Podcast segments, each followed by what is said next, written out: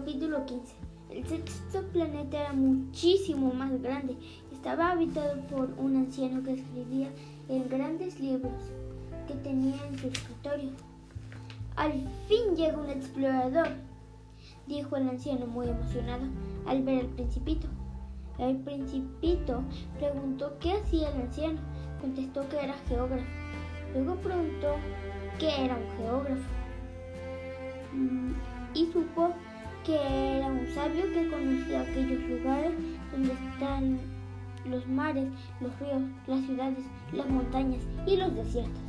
Al principio este le pareció un buen trabajo, algo verdaderamente interesante, y quiso saber si en el planeta había océanos. Eso no lo puedo saberlo, fue la respuesta. Ah, ¿y las montañas? No puedo saberlo. ¿Y las ciudades y los ríos y los desiertos? Tampoco puedo saberlo. El principito quedó decepcionado. El anciano le explicó que él solo era geógrafo, no explorador. Están los mares y las montañas, el geógrafo. Toma nota de lo que dicen los exploradores y después se investiga si son honestos y dicen la verdad. También si no se trata de borrachos que ven doble y que no hablen de dos montañas donde solo hay una. Yo conozco una persona, el principito se acordó del hombre bebedor, que sería un muy mal explorador. También se le piden pruebas al explorador de lo que ha encontrado, siguió diciendo. Por ejemplo, si encontró una montaña, debe mostrar piedras grandes. Tú eres un explorador que viene de lejos. Cuéntame de tu planeta, dijo el anciano, y le sacó punta a su lápiz para tomar notas.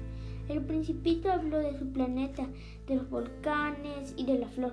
El anciano señaló que las flores no importaban, porque eran efímeras, y él solo notaba las cosas eternas. ¿Qué quieres decir con efímeras? preguntó el principito. Que duran poco y desaparecen pronto. ¿Mi flor es efímera? reflexionó el principito. Solo tiene cuatro espinas para defenderse y yo la dejé sola. Estaba arrepentido de haber dejado su planeta, pero igual preguntó qué planeta le recomendaba visitar y el anciano le dijo que fuera al planeta Tierra. El principito se fue ya sin pensar en los adultos porque estaba muy ocupado pensando en su flor. Capítulo 16. Entonces el séptimo planeta visitado por el principito fue la Tierra. La Tierra todavía hay muchos reyes, hay miles de geógrafos, centenares de millones de hombres de negocios y millones de borrachos. La Tierra es muy grande. Antes de la invención de la electricidad había más de 460 mil faroles para alumbrarla. Capítulo 17. Todos los habitantes de la Tierra puestos de pie y un poco apretados podían caber en una isla grande o en un país mediano. Esto claro no lo creen las personas adultas, porque ellas opinan que ocupan mucho espacio y que son muy importantes, tanto como los baobabs. Como los adultos adoran los números, podrían hacer el cálculo por ustedes amigos. Confíen en lo que yo les digo.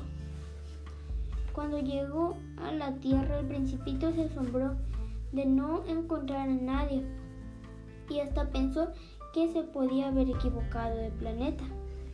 Al fin vio algo que se movía y saludó. Buenas noches, buenas noches, contestó la serpiente.